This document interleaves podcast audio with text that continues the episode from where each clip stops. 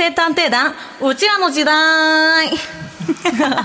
ちゃんとペース合ってた。アンジーが知らないぐらいの世代のギャル感でいつもやってしまう。でもね申し訳ない。再発してきてるから再発してきてるから、よかったよかった。時代は巡ります。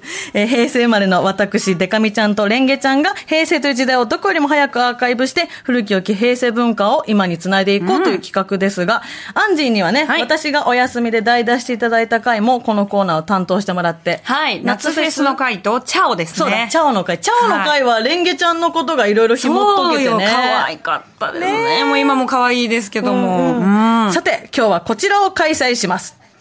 うちらのコネクトフェスさあ、今年17年ぶりに平成を代表する夏フェス、ロッキンオンジャパン。私は行ってきましたよ。はい17年、16年、17年ぶりぐらい。めちゃくちうん。ゃ熱くなかったですか、気持ちも。暑。かった。だから高校生の時に、えっ、と、ロッキン専用の高速バスに、まあ、三重県からまず名古屋に出て、はい。名古屋からロッキン専用のバスに乗ってひたちなかに行ってっていうんで、その年に解散を発表してたエルレガーデンを見るために、エルレガはい、ーデンね。あの、ロッキンに行ってたんですけど、で、えっと、今年もね、あの、まあ、ハロプロの話をはい。ここではするなと釘を刺されてるんですが、まあ、あの、見たいと思って行ったのは、まあ、モーニング娘。さん、アンジュルムさんとか、ハロプロのね、グループさん、 Juice=Juice とか出てたんで、行ってきたという。ロッ。キンはよく出ますもんね、ハロプロのそうなんアーですよ。ティストさん。うん。で、アンジーもね、はい。フジロックに行ってきたそう、んですよ、ね。ちょっとお仕事で行ってきたので、ライブをがっつり見たわけではないんですけど、まあ、あの、いろいろフジロック周りの、こう、ご飯だったりとか、回り方の楽しさっていうのを、なんか改めて知るというか、そうなんですよ。ちょっと上級者感出てる感じをするので、そっか、じゃあ、アンジーはお仕事で学んできたから。はい学んできました来年はバッチリかも。えー季節もどんどん秋の雰囲気をね、漂わせて、夏の終わりを感じる時期になってきましたが、この夏フェスの思い出を永遠にということで、まだちょっと暑さ残るうちに、平成を代表する夏フェス、まだ令和にも続いているこの夏フェスに行ってきたうちらが今年最後の夏フェスと称して、うちらのコネクトフェスを開催します。出入り自由です。入場制限ありません。フェスっぽいな。でも、できれば出ていかないでください。うん。できれば、ずっといてほしいずっといてほしい。よろくお願いします。では、まず、オープニングアクトを務めるのは、デカミ推薦のこの方です。アジアンカンフージェネレーションお聞きいただいているのは、アジアンカンフージェネレーションで、転がる岩、君に朝が降るです。いやいいですね。はい。まあ、ロッキンで、ハロプロ目的で行って、で、途中、雷の注意報とかが出て、中断とかがあって、で、そこで私は友達と椅子に座ってしまったことで、疲れがどっときて、はい。フェスってね、目的以外のアイあのアーティストさんも回るのが醍醐味なのに、あちょ休憩休憩みたいなテンションに正直なっちゃったの。アドレナリンで回ってますからね。一回ちょっと休憩挟むと、ちょっと来ちゃう時ありますよね。ちょっと休憩するわって言ってたけど、まあそこで友人の、まあ、作家の浅井亮先生がですね、スクッと急に立ち上がって、私はアジアンカンフージェネレーションに行きますと宣言したんですよ。素晴で、やっぱ友達が、あの、行くって言ったら、あ、じゃあ行こうかなって言って、その、まあ、言ったら、目的としてなかった、最初は。で、見に行って、もちろんその、アジカンって、私の32歳、世代的にはど真ん中だし、うんね。当然いつもそこにある音楽だったから、逆に意識して聴けてなかったんですけど、こう、パッとライブを見たときに、その日雨もね、降ったり止んだりしてて、もう湿度も気温も、で、自分の中にある体温も、全部音楽で操られてる感覚になって、なんかそれがこう、ライブってこうだよなって音楽でこう空間を支配して、それがなんか、すごく居心地のいい場所になるっていうのが、ものすごい体験で、もうめちゃめちゃハマっちゃって、そこから。本当に誇張じゃなく毎日聴いてます。いや、あの、アジカンさんって本当色あせない名曲がたくさんあるし、何よりもこのイントロとかですごく人の心をつかむんですよね。掴む。で、そこからさらに声が入ってくることで、ぐっと心を持っていかれるというねか。、歌詞も大好きだし、なんかすごいその中学生の時に初めてアジカンを聞いた自分と、今32歳の自分が、一曲の中ですごい往復する感覚になるというか。いいですね。それ音楽ですね。音楽の青春。で、最新のシングルとかも、あの、めちゃめちゃ好きなので、あの、今めちゃめちゃハマっておりますね。でもね、デカミちゃんがね、あの、インスタ見てたらストーリーに、時間さんが インスタを開設したぞって言って、私それ見て、私もめっちゃ時間さん大好きだから、マジで知らんかったって。そう。そうなんですよ。すぐフォローしましたね。アジカンさんは、あの、後藤さんと一時さんだけがアカウントやってて、ロッキン後すぐフォローしたんですけど、なんか最近アカウント始められて、あの、バンドのね、アカウンそう、トが。アジアンカンフージェネレーションさんとして。皆さんも、あの、私何も関係ないですけど、皆さんぜひフォローしてください。うん。じゃあ続いて。はい。うん。続いては、アンジー推薦のこのアーティスト。フジロックでのライブパフォーマンス最高でしたザ・ストロークスこの曲はザ・ストロークスのラストナイトです。かっこいい。かっこいいんですよ、もう。うんあのね、私、このフジロックはそれこそお仕事で行ったので、うんライブ見られなかったんですけど、やっぱりあの、ずっと、こう、部屋の中で聴いてる時も、ロックの衝動が止まらなくなるというか、もうこのストロークス聞くと、はあ、なんかバンドやっててよかった、みたいな気持ちになる。なんかもうずっとこのね、ザ・ストロークスというバンドもね、全曲ほん。とかっこよくて、ちょっと渋さもあるんですけど、ねなんか私この世代じゃなくても、まだ21なんですけど、うん。帰ってきたくなるというか、あー、なるほどね。そう、ここに帰ってきたいなって思うロックの形うんうをん、こう音としてやってくれているというか。なんか共通言語としての、なんか、エモいって単語があるけどさ、うんうんその、本当の意味の共通言語としての、こう、エモーショナルな気持ちに戻ってくるよね、うん。ノスタルジックな。それこそしかもこのザ・ストロークスがライブするタイミングがもうね、日も落ちてね。うわそんな中、もうこうギター、イントロ、これアンコールでやった曲なんですけど、こうイントロから始まってって、うわ、もうストロークス来たーみたいな気持ちになる。ともう、嘘みたいな量のお酒飲んで聞きたいいや、本当に。あのね、フジロックはね、多分、本当にお酒を飲みながら、ね。こう、ちょっと後ろで見るのも楽しさなんだなっていうのを知りましたね。うわ、いいないや、本当に最高ですよ。もう、うんね、リスナーさんからもね、メールが来てますけども。はいお願いしますえラジオネーム、通階男子さんからです。うんでかみさん、え、三分の一さん。スタッフの 皆さん、こんにちは。アンジーがいな。3 分の1さん。えこの夏、アニ様2023というイベントの2日目に参加しました。お休憩を挟んで、シークレットゲストとして、生の TM ネットワークさんが登場し、ゲットワイルドと劇場版シティハンターの、うわー流れてるよぶち上がる はい、主題歌をパフォーマンスされていて、この日一番盛り上がったかも。生の小室さんも見れて感動しましたと。いやもう、思わず聞いちゃいますね。聞こう、聞こう。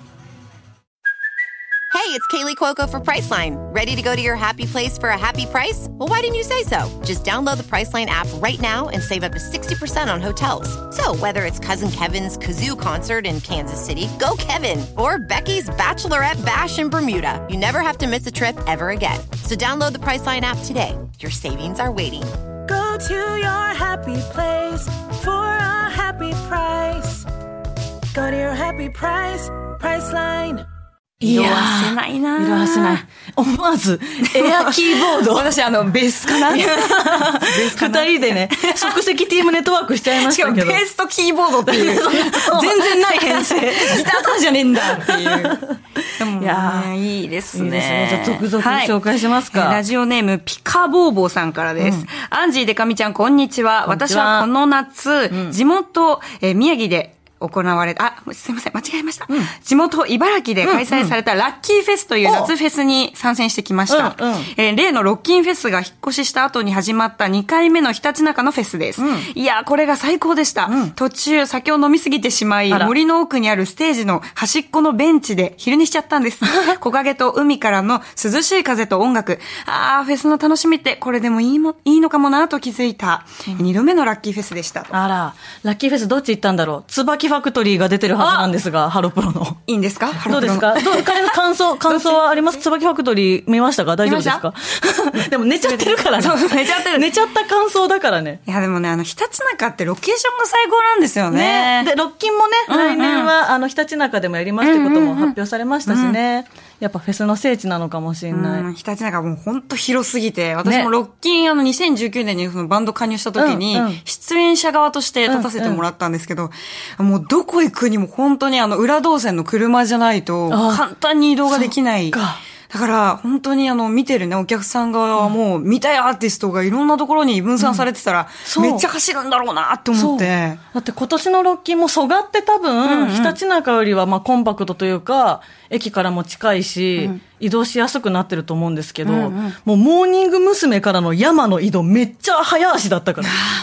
競歩の選手かってぐらい。走ると危ないしね、ダメだからさっつって。そうそうそうそう。ね、いやー、いいですね。いいですね皆さんいろんなフェス行ってますけども。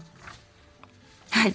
続いて。続いてです。ラジオネーム渋谷区の30代女さんからです。うんえー今年フジロックに行ってきました。おコロナ前に何度も行っていたので、えーどういう感じか分かっていたのですが、その頃より体力がなくなっているので最後まで体力が持つか心配でした。なので、日曜日の夕方から行って、日曜日のラストまで楽しみました。私たちが着いた頃はたくさんの人が逆走していて、皆さん帰りに向かっていたのですが、その頃着いた私たちは体力マックスのまま、日曜のラストまで楽しむことができたので、無駄なく楽しめて、最後も疲労感より充実感が残り、大成功でした。あなんか上級者の参加だい。や、あのね、テントがいっぱいあるんですよ。ね山のところに。ねで、みんなあの、本当家族連れとかも多くて、で、あの、近くにね、ちょっとシャワー浴びるところなんかもあったりして。あそうなんだ。そんなにいろいろちゃんとあるんだね。そうなんですよ。だからうんうん本当に一日通して楽しむのいいなって思いましたね。えこれ私の、んめっちゃ私の性格悪い部分の話いきなりしていいですか？何ですか？あの、フジロックの時期に、はいこの、苗場プリンスホテルうんうんうのん写真をはい載せている出演者じゃないん方がいると、誰と付き合ってるんだろうって思うっていう。ちょっとやめてよ。全然と友達とかね、あの、フジロック大好きでめちゃめちゃ前もって撮ってる方ももちろんいらっしゃる。いや、でも本当取れないんですよ。本当に撮れないのよ。うん。その、出演者の人とかがめっちゃ、その、泊まったりとか、あの、事前に撮ってたりするから、そこに入れいいな。なんか誰かと付き合ってんのかおもろいゴシップネタちょっと。っていう、その私の非常にね、この、げ下世話な部分がね。確かに、でも、その視点で見ると、また別のフジロックの楽しみ方が。だから、ロッキンの場合は、あれ、出演者じゃないのに、出演者限定のメロン丸ごとクリームソーダ飲んで、あれ？あだ誰と付き合ってんの？そう、あのね、裏も結構充実してるんですよね、ロッキンとかもね。思ったりもしますよね。わかりますちょっとね。そういう変な楽しみ方も、来年からは皆さんもしてみてください本。当フェスって結構夢があるところだなってすごくやっぱ感じますよね。ね私も好きだったアーティストさんとこう同じステージに立てるとかもそうだしいつかこう自分が大人になってったら、あ、アンジーのこと好きでって言って、んでもなんか本当ずっと見てたんです、ご一緒できて嬉しいですとか言われたらもう夢だなみたいな。ね。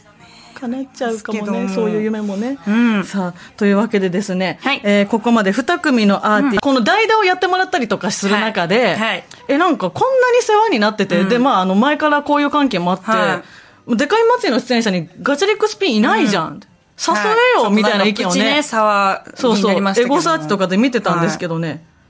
オファーしてたんですよ、実は。ここだけそうなんですよ、オファーされてました。実は実は。はいで、んその時にね、うんちょスケジュールの都合で、ということで、でうんうんあの、まあ、普通にお断りされて、まあ、そういうことはよくあります、本当に。そうそうそう。本当悲しかったですよ、そう本当に。そっかそっかと思って、あれ、スケジュールの都合って言ってたのに、8月8日の代打アンジェリーナさん、あれ？そうそう、そうなのよ、そうなのよ。って思ったら、まあ、よくよく聞いたら、その後にね、海外でライブがあったから、数日後に海外でライブがあって、その機材を送らなきゃいけないタイミングだったんですよ。だから、メンバーたちはまだそういるのよ。国内にいるんだけど、ライブをするための機材仕は事道具がない。そう、ないからライブができないとい、う。まあ本当にスケジュール都合だったんですけど。本当に申し訳なかったんですけど、なんかその時に、うんうん私も代役やらせてもらった時に、いや、なんでアンジーもガチャリックスピンやってるのに、デカミ祭り出ねえんだよ、みたいな。うんうんいろいろあんねん、こっちも、と思って。呼んでえ、で、そう、しかも、え、呼ばれてないの？デカミちゃんに、みたいな。うんうん呼ばれてんねん。呼ばれてんねんでもいろいろあんねんって思って。もうそんな騒ぐな、